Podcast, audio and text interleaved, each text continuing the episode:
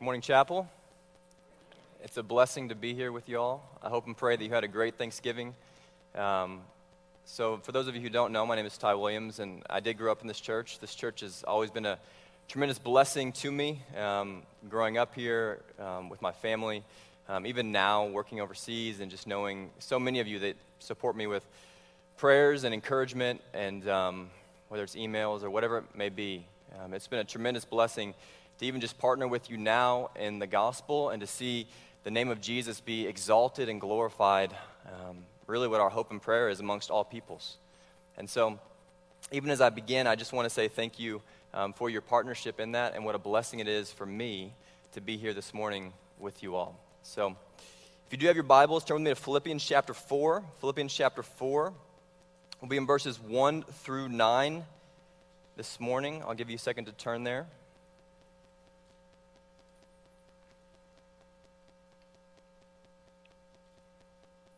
Philippians chapter 4, verses 1 through 9. So, actually, in this context, as you're turning there, the Apostle Paul, he's actually gone to Philippi. He has gone and preached the gospel there. He actually went through some persecution and some suffering just for being a Christian. Some really crazy things happened um, in Philippi. We see an earthquake, and he gets freed from prison. The Lord um, saving and redeeming um, Lydia and a number of other different people here in Philippi. And now the Apostle Paul is actually in prison writing back to the church at Philippi to really encourage them in their faith, right? He's going to encourage them in their faith, trying to help them understand, really just clarifying even the gospel and encouraging them to stand firm in their faith, right? So if you do have your Bibles, Philippians chapter 4, you can stand with me. Starting in verse 1, we'll go ahead and read. The Apostle Paul says this Philippians chapter 4, verse 1 Therefore, my brothers, whom I love and long for, my joy and crown, stand firm thus in the Lord, my beloved. I entreat Euodia, I entreat Syntyche to agree in the Lord. Yes, I ask you also, true companion. Help these women who have labored side by side with me in the gospel, together with Clement and the rest of my fellow workers whose names are in the book of life. Rejoice in the Lord always. Again, I will say, rejoice. Let your reasonableness be known to everyone. The Lord is at hand. Do not be anxious about anything, but in everything by prayer and supplication with thanksgiving, let your requests be made known to God. And the peace of God, which surpasses all understanding, will guard your hearts and your minds in Christ Jesus. Finally, brothers, whatever is true, whatever is honorable, whatever is just, whatever is pure, whatever is lovely, whatever is commendable, if there is any excellence, if there is anything worthy of praise, think about these things. What you've learned and received and heard and seen in me, practice these things, and the God of peace will be with you. Let's pray. Heavenly Father, Lord, we humbly come before you. God, we thank you so much for who you are, your grace, your mercy, your love. Father, we thank you for what you've done for us through Jesus. And Lord, as we even just humble ourselves and we get ready to study your word, we pray, Christ Jesus, that you, by the power of your Spirit, would speak to our hearts, that you would move in our hearts, Lord Jesus, in only the way that you are able. Lord, you know each and every person in this room. You know what's going on in our lives. And so I pray, Christ, that your Spirit would move. But we also pray, Jesus, that you would be honored and exalted and glorified here today as we open up your word. We love you, Jesus, and we praise you. May you be exalted above all things. In Christ's holy name, amen. You can be seated. so, before we actually jump into the text, I really want to give us just an illustration that kind of goes along with this passage that I hope will just be encouraging to you. So, in Matthew chapter 14, we actually see this, this incredible story in which the, the, the, disciples are actually in a boat, right? And they see Jesus, well, this figure out here on the water, and they're like, What is that? Is that a ghost? What's that out on the water? Right? They're in a boat. Put yourself in this situation. And they see this figure, and they're like, What is that? But then they begin to recognize, they begin to see, okay, Jesus, is that you? Right? And then what happens? Many of us are probably familiar with the story in Matthew chapter 14. Peter, bold Peter, right? He has this, this courage, but many times he puts his foot in his own mouth sometimes, but also he has great boldness here and great faith, right? He says, Jesus, if that's you, tell me to come out to you. I mean, just think about that. Put yourself in Peter's shoes. Jesus, if that's you, tell me to come out to you. What's Jesus doing right now? Jesus doesn't have a boat. Jesus is on the water. He's walking on the water right now. And so, what does Jesus do? Jesus says, Come. So, Peter, he actually steps outside of the boat and he begins to walk on water. Was Peter trained in this? Did he have his own power? Was his own strength? No, no, no. This was Jesus. This was Jesus upholding Peter. Where was Peter's eyes fixed? Jesus. What was Jesus? What was Peter's hope in? Jesus. He was trusting Christ. And as he was trusting Christ, as his eyes were fixed on Jesus, what was he doing? He was actually taking steps closer to Jesus. This is important. Wherever our eyes are fixed on, that's what we're going to go towards. But what happens? Right? The winds, the storm comes. What does Peter do? Just an instant ago, he had great boldness. Just a moment ago, he had great faith. But now, when the winds and the storm came, he begins to look at the storm. He takes his eyes off of Jesus, and in that instant, the storm feels so much greater and so much stronger than the God of the universe standing right in front of him. Now, I'll be the first one to raise my hand and say, I feel like this many times in my life. Right? I, I in my faith, I say, Jesus, I, I love you. I'll be faithful to you. I want to be obedient. I want to do all these things for you. And a moment later, I find myself being disobedient or being unfaithful or not trusting the Lord as I ought to. But if we continue this, this story, what do we see? Even when Peter takes his eyes off of Jesus. He begins to look at the storm. He what? He begins to feel like he's drowning. Feel like he's drowning, and many of us even here today might feel that way. You might feel like, oh, I, I don't know what to do, right? It's been a tough year. COVID has been ridiculous. This 2020 has been awful for many of us. And it might be work, it might be family related, it might be relational. And many of you here today might even feel like you're drowning and you don't know what to do. Right? The idea of even trying to keep your eyes on the Lord and trying to persevere seems like a long, distant memory from where you first started. And so today, you're struggling and you don't know where to turn, you don't know where to go. But even in this story, what we see, Jesus, he reaches his hand down to Peter and he says, Peter, why do you doubt? Why do you have such little faith? And he actually pulls Peter to his embrace basically saying, I got you. I got you. And so, my hope and my prayer is that wherever you're at out there today, right? If you know Jesus and maybe you're struggling and things are hard and you feel like you're drowning, my hope and prayer is that you recognize that Jesus has you in his hands here today. He has you. Or maybe you're out there and you're saying, I don't even know who this Jesus is, right? Maybe you're listening online or whatever it may be. My hope and prayer as we jump into God's word is that you would come to see the beauty and the glory and the riches that are Jesus. Jesus, the way, the truth, and the life. That he is the one true Savior and Redeemer. That's my hope and prayer here today. So, wherever you're at, my hope is that Jesus speaks to you by the power of his word and the power of his spirit. Let's go ahead and jump in. Philippians chapter 4, starting in verse 1 the Apostle Paul says this. Remember, he's in jail writing this message to the Philippians to encourage them in their faith. If you want to go read more about his experience, Acts chapter 16, you actually get to see his experience in Philippi, but now he's writing back to them. He says this Therefore, my brothers, whom I love and long for, my joy and crown, stand firm thus in the Lord, my beloved. And so, even right away, I want you to just even hear that language whom I love and long for, my joy and crown.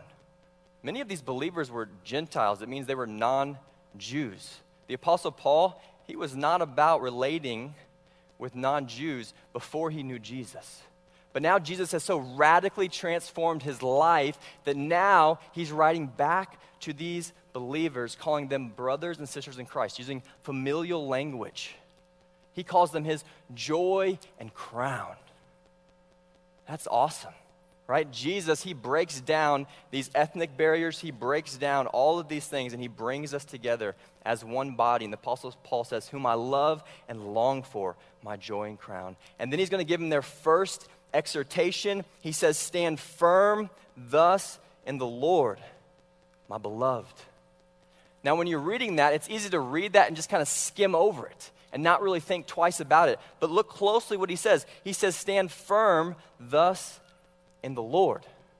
So, what's the Apostle Paul doing here? He's not saying, hey, you just need to bare knuckle it, stand firm, use your own strength, and you're going to get through this, right? Just put your hope in yourself. All, like we hear this all the time today with positive thinking and positive, you know, you, you just believe in yourself enough. No, that's not what he says. He says, stand firm in the Lord. See, if you're believing in yourself here today, to get through your situation, yeah, you might get through it. But there's a lot of things that you can't do that only Jesus can do in your life. Forgive your sins, eternal life. I mean, we could keep going and going and going. But the Apostle Paul's first exhortation is to stand firm in the Lord. And so, even what, what does this even look like, right? So often, even as believers, we are so driven by emotions. We go through our day to day life and we just feel like, okay, something hits us, something comes at us, you're feeling overwhelmed, and then your emotions, you just begin to be driven by them.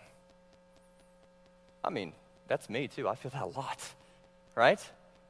And your emotions, though, will lie to you, right? If you live your life that way, even if you try to live your life like that as a believer, your life's going to be like a roller coaster, right?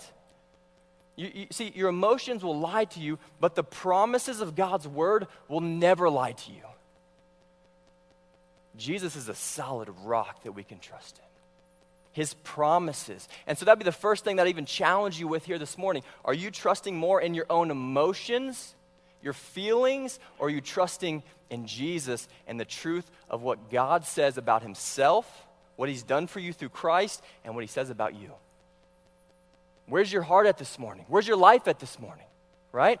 Because the Apostle Paul he says, stand firm in the Lord. Not your own strength, not your own thoughts, not your own ways. Stand firm in the Lord. Now, this term, it's actually a military term, right? The Apostle Paul would use this a lot. He would use military terms, athletic terms, farming terms. And so this, this military term that he's using, it's the idea that you are going to stand your ground on the truth of God's word, saying, I believe in Jesus no matter what I'm going through. I believe in Christ. I believe in who he is. And I'm not going to turn around. I'm going to stand firm. I'm not going to leave my post. That's the idea here. It's a military term because as you know, and Ephesians 6 talks about this in great detail, we are not battling against flesh and blood. We are in a spiritual war. A spiritual war in which Satan will try to, he will try to shoot these fiery darts and arrows at you. And we have to put on the armor of God. We have to recognize the spiritual war that we're in, and we have to stand firm in Christ.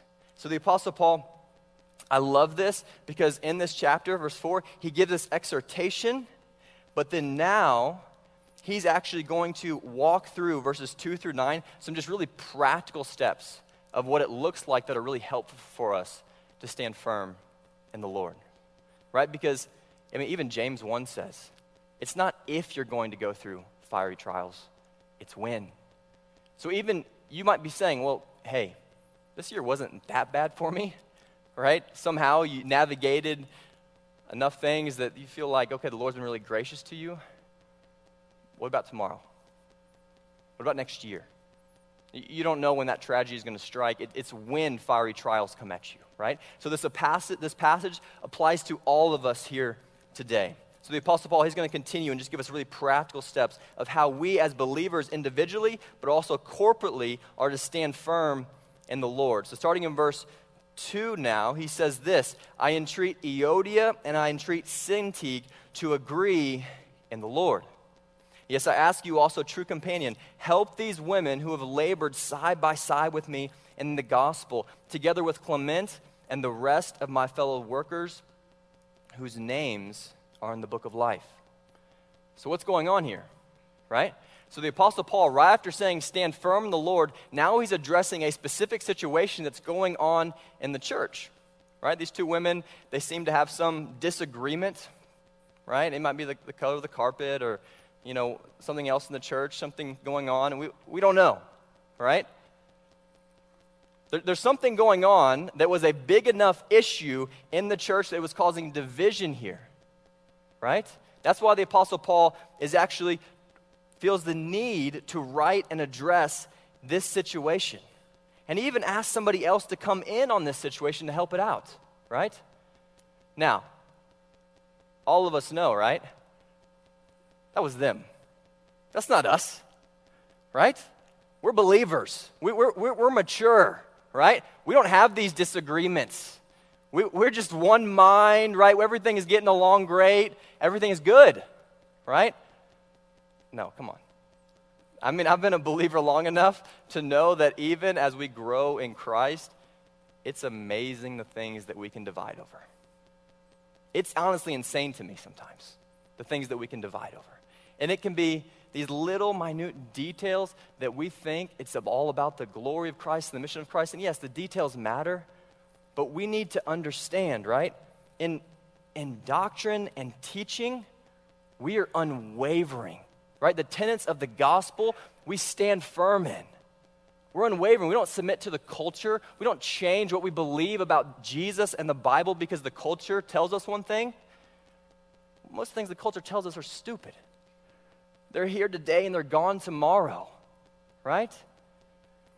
But when we talk about preferences in the church, we need to be humble, right? We need to put others' interest above our own.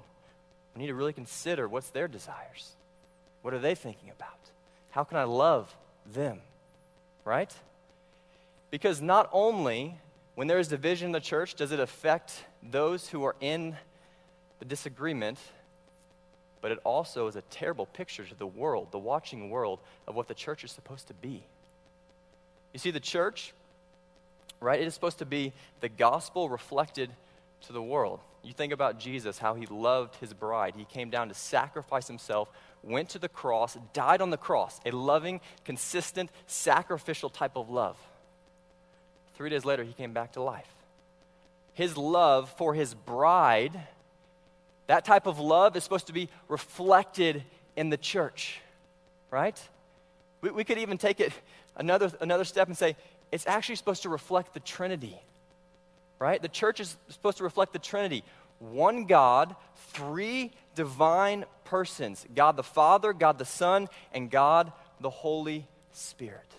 They exist for all of eternity in a loving, selfless,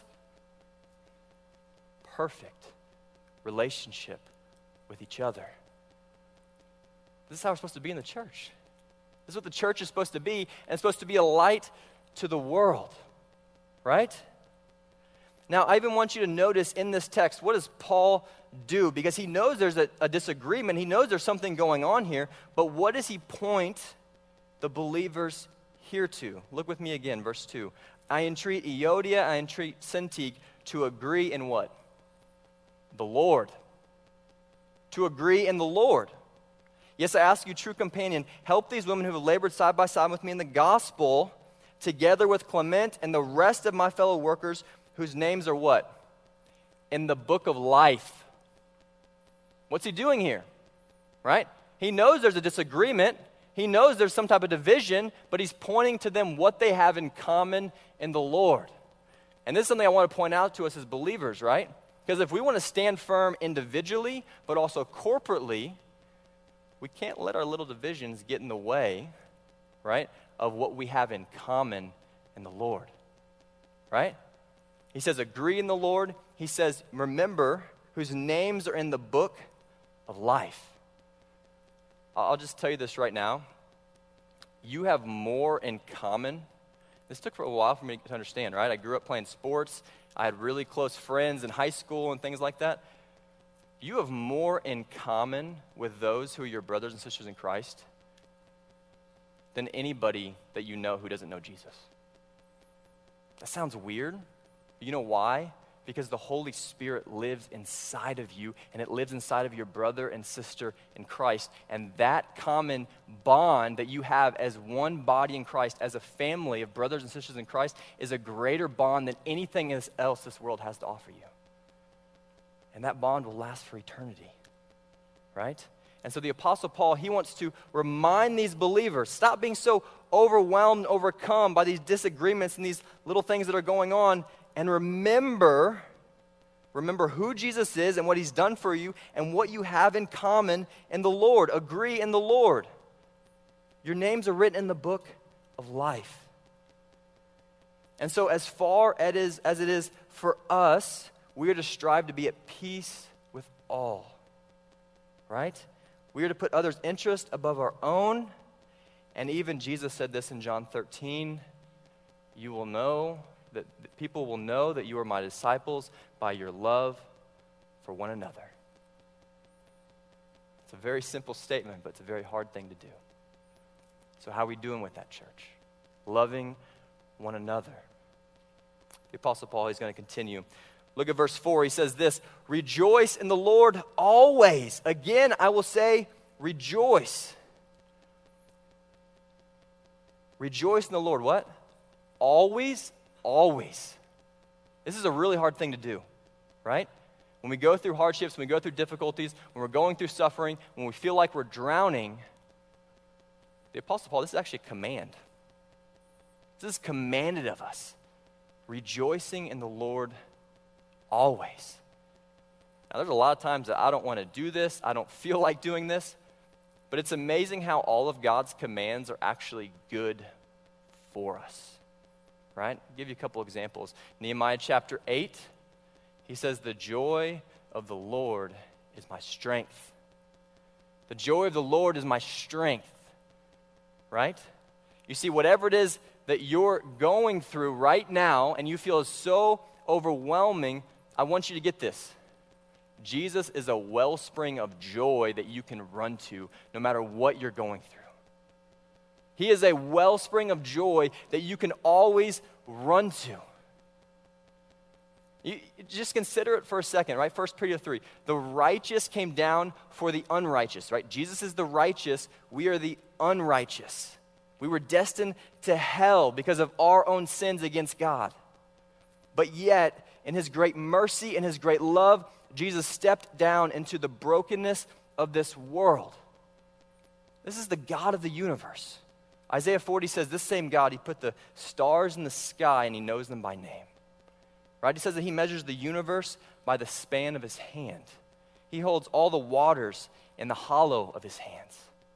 And yet He stepped down, put on human flesh, went to the cross, died on the cross, and three days later came back to life.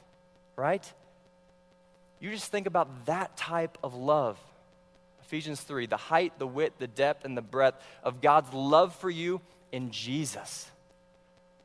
I'm telling you right now, believer, whatever is going on in your life, Jesus is there right now with open arms to you, and you need to run to him. Rejoice in the Lord always. There is always great joy. And it didn't stop at the cross. Jesus, even now, is your sympathetic high priest. He hears your prayers, He's mediating on your behalf right? There is so much joy in the gospel and so much joy in Christ. And there's something about taking our eyes off of our situation and putting them on Jesus and finding great joy in who He is and how He sustains us, how He strengthens us, and what He's done for us and what He continues to do for us. Oh, that begins to renew our minds, that begins to help us see with clear eyes Oh, there's something beautiful about that. So the Apostle Paul says, Rejoice in the Lord always. And if we missed it, he says again, I will say, Rejoice. I mean, I even just think about passages like Psalm 16 11. David, he says this In your presence, O God, there is fullness of joy, and at your right hand are pleasures forevermore. Just think about that for a moment.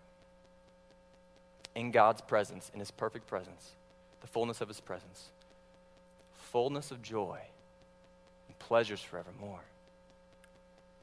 I want that. And I hope that you want that too. A heart should desire and long for that.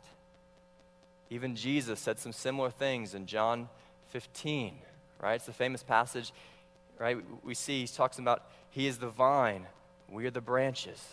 And he talks about when we study his word, we pray, we be obedient to him, we abide in him. It just means remain. You will bear much fruit. But if you continue on in that passage in John 15 11, what we actually see is Jesus says, I say all of these things so that my joy might be in you and so that you might have fullness of joy. Similar language, right? Similar language there. And so the Apostle Paul, he, encouraged the, he encourages the believers here to rejoice in the Lord always. Again, I will say, rejoice. Let's continue. Verse 5, he says this Let your reasonableness be known to everyone. Why? Some translations say gentleness. Let your reasonableness be known to everyone, right? Don't, don't freak out. Don't lose your mind. Why? The Lord is at hand, He's near. So often we think He's so distant, He doesn't hear our prayers. No, He hears you. If you're, if you're a believer here, Jesus loves you and He hears you right? The Lord is at hand. He is near. He is at the right hand of the Father. He is in control. Then what does the Apostle Paul says? Paul say, verse 6, do not be anxious about anything, right? If Jesus is the ruler of the universe, he's the most glorious and the most powerful being in all the universe, and he's on his throne and he has all authority in heaven on earth has been given to him. Do not be anxious about anything, right? Do not be anxious about anything. But then he switches it. But in everything, by prayer and supplication with thanksgiving, let your requests be made known to God. Right? So he says, don't be anxious about anything. Nothing. Well, I do that a lot. I, I feel anxious about things. So when we feel anxious, what do we do? He says, Stop being anxious and pray. But in everything, by prayer and supplication, with thanksgiving. With thanksgiving. Let your requests be made known to God. And here's the promise, right? So, so far, we've had a lot of exhortations, a lot of commands that we're supposed to do, but now we actually have a promise. And a lot of times, even as believers, we want the promise without the command, right? We want the blessing without being obedient. And Many times, God just meets us and is very gracious to us. But look at the promise here. Right? Remembering all these things, rejoicing the Lord, right? Having healthy relationships, right? Remembering that the Lord is at hand, not be anxious about anything. And then verse 7, what? The peace of God, which surpasses all understanding, will guard your hearts and your minds in Christ Jesus. So, what do we see here, right? Even when the world might look at you, your family, your friends, and say, How in the world are you continuing to stand firm? How are you not losing your mind with everything else going on around you? How do you have a peace in your life? How do you have a strength in your life? How do you have a joy in your life? You know what you do? You point them and you say, It's Jesus. He's upholding me, He's strengthening me, He's giving me peace, He's giving me joy right? The, the peace of God will guard your heart and your mind. That's a beautiful promise that we have to hold on to today, tomorrow, for the rest of our lives. I mean, even if you just consider for a second, right? Just consider. I talked about not being driven by your emotions and by your uh, feelings so often. Think about even just some of the promises from Romans chapter 8. Right? You can just even write that down. See some of you taking notes, you can write that down. Romans chapter 8. Think about some of the promises that we see, right? Even from Romans 8 1. There is therefore now no condemnation for those who are in Christ Jesus. No condemnation. No matter your sin, no matter your past, no matter your record, Jesus has taken your price, your punishment on the cross in full. Right?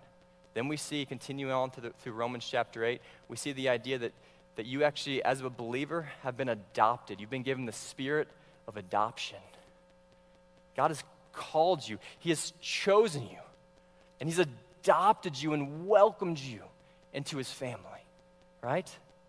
And then he says that not only am I going to adopt you, but I'm going to make you a co heir with Christ.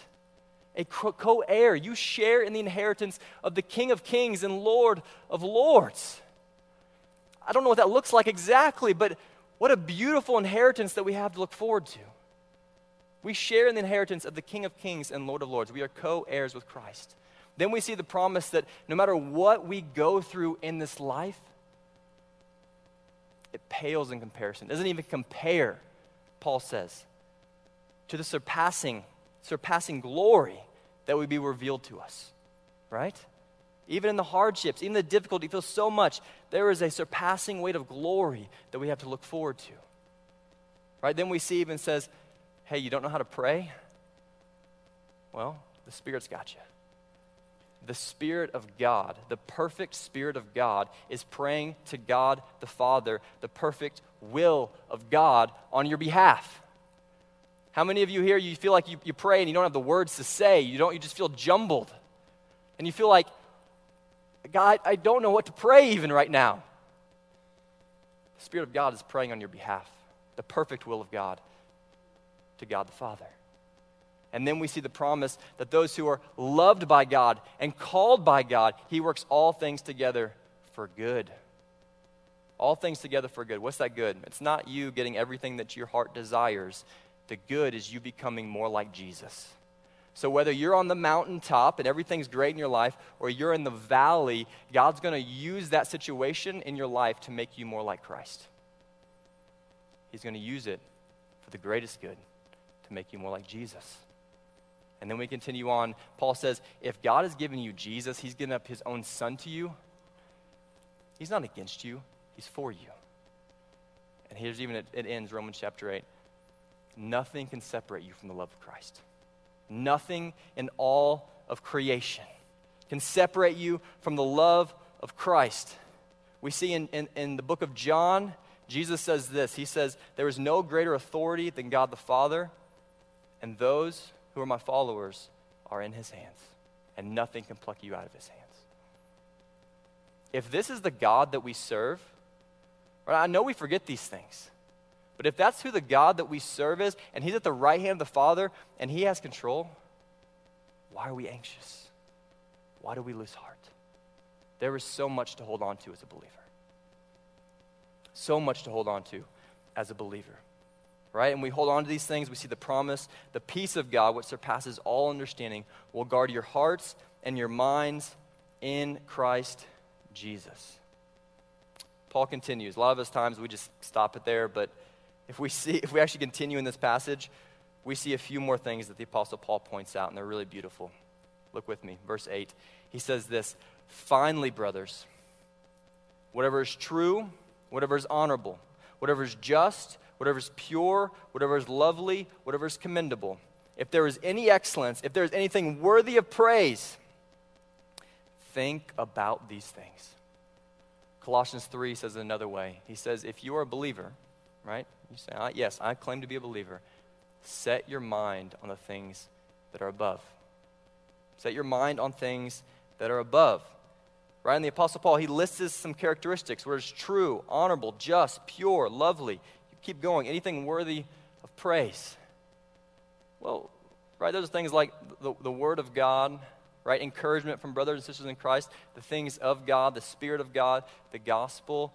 But we also see that the climax of all of that is Jesus Himself. Setting our minds on Christ, setting our eyes on Jesus. So the Apostle Paul, he can, continues to encourage us if we want to stand firm in the Lord, we have to actually think about the right things too. Think about the things Christ. He continues, verse 9. What you've learned and received and heard and seen in me. Right? So the Apostle Paul, remember, he's gone to Philippi. Right? They've seen his life. He's taught them. He's shared the gospel with them. He's encouraged them in their faith. Even now, even when the Apostle Paul is in prison, he's going through his own suffering.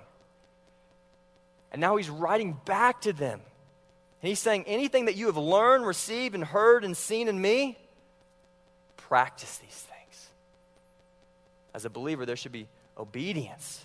We should have a desire to want to be faithful to God and the things that He has given to us and commanded, us to, commanded us. But then there's another promise, and I want us to see this, right? Because in verse 7, in verse 7, we actually get to see that God says, Hey, you're not alone in this. I'm going to give you my peace to guard your heart and your mind. But in verse 9, we get something even more beautiful. Right?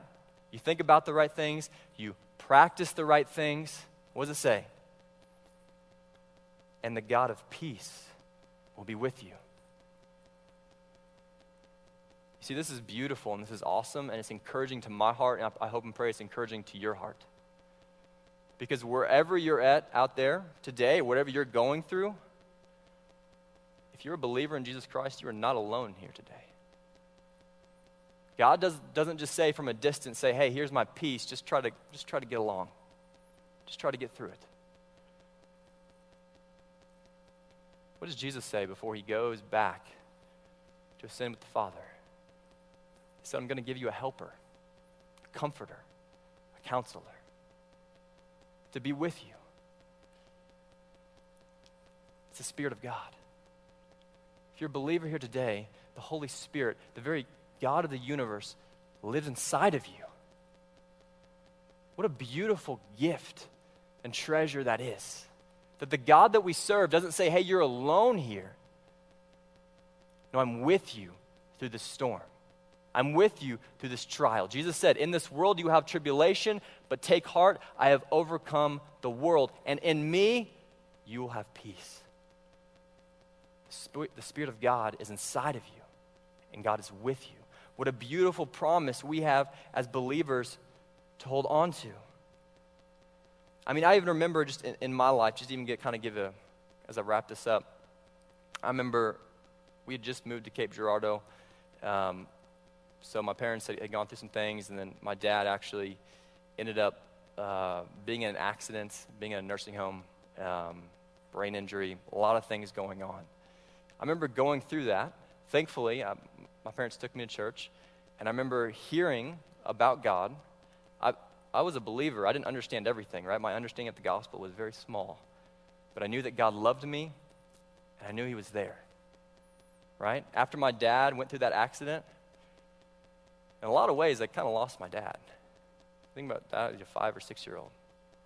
Now, he blessed me with my stepdad, Jay, and that was a huge blessing in my life. But I also knew, even though my, in a lot of ways, my earthly dad wasn't going to be there anymore, I had a perfect heavenly father who was always going to be there for me. And no matter what I was going to go through, I could always look to him. He was with me. I'll just tell you right now, he was my refuge through so many times. You see, we always run to something. We always run to something. What are you running to right now? I'm telling you right now, Jesus has open arms to you. Are you going to run to him? Right? David says this throughout the Psalms You are my refuge, my high tower, my strength. And whatever we run to, whatever we make our refuge, that's what we become like. It's a form of worship. Do you truly trust in who God is? Do you truly trust that He loves you, that He's there for you? Are you trying to fill your life with all types of other things? Are you trying to get peace in all types of other ways? Jesus has open arms to you. And the promises of the scriptures, God gives us his peace, but he also gives, him, gives us himself. He gives us himself. Right? And this is even just a foreshadowing. Of, Revelation 21 talks about this. The new heavens, new earth. God was meant to dwell with man. The fact that God has given us his spirit is just a foreshadowing of what all of eternity will be like. I pray you're encouraged by that, believer pray you hold on to that. Because what a glorious day that'll be. What a beautiful day that'll be. And so, even as we end this message, I'm, I'm just going to say this. If you're a believer, I would just I would challenge you, and I hope it's encouraging to really think about okay, where am I at in my relationship with God right now? And what's the next step? What is God really asking me to do right now? And maybe, maybe it's just trusting Him in the situation. Maybe it's growing in your love for Him, your affections for Him. Or maybe it's going and sharing with your neighbor, your family member, your friend. What is, what is God pressing on your heart right now? Right? What's He asking you to do? But also, I would say this if you're not a believer here and you're just listening to, listening to this message, I do pray that you see the beauty and the riches of Christ. That apart from Him, if we trust, you're either trusting in your own, your own strength, your own righteousness, or you're trusting in Jesus and His righteousness. You see, if you're trusting in your own strength and your own righteousness, that's, gonna, that's a one way ticket right to hell, separated from God and His beautiful love and grace and mercy towards you. But this is why God's provided a way. He sent Jesus to come be your Redeemer, to live the perfect life that you and I could not live, to go to the cross, die on the cross, three days later come back to life, to prove He's the true Son of God, to prove He's truly the way, the truth, and life.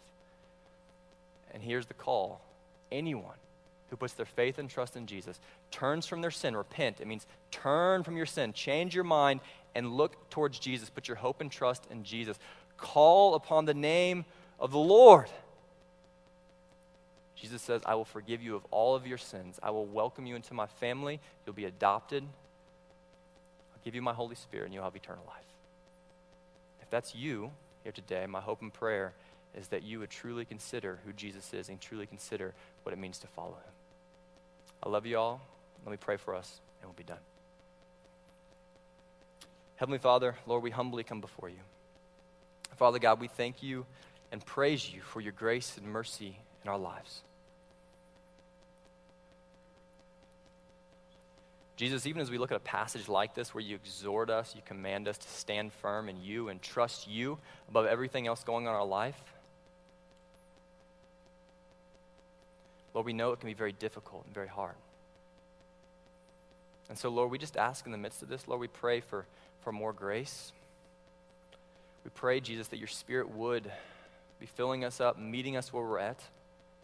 I pray for wisdom for the believers here in this room. I pray that, that you would encourage their hearts in you. That no matter what's going on in their life, Jesus, I pray they'd be able to trust you above everything else. That they would fix their eyes on you, Jesus, the author and perfecter of our faith. Please, Christ, we are desperate for you. And if we're not, would you move our hearts to be there? Help us to be desperate for you, Christ. We need you. We love you, Lord. And I also just pray, Lord Jesus, if there's anyone in this room or listening who does not know you, I pray that by the power of your Spirit, that you'd open their eyes to the truth of who you are. May you open their eyes, may you open their ears, and give them a new heart. Heart to truly, and a mind to truly understand who you are, and to truly understand the gospel. We love you and we praise you, Christ. May you be exalted in all things. In Jesus' holy, holy name, amen.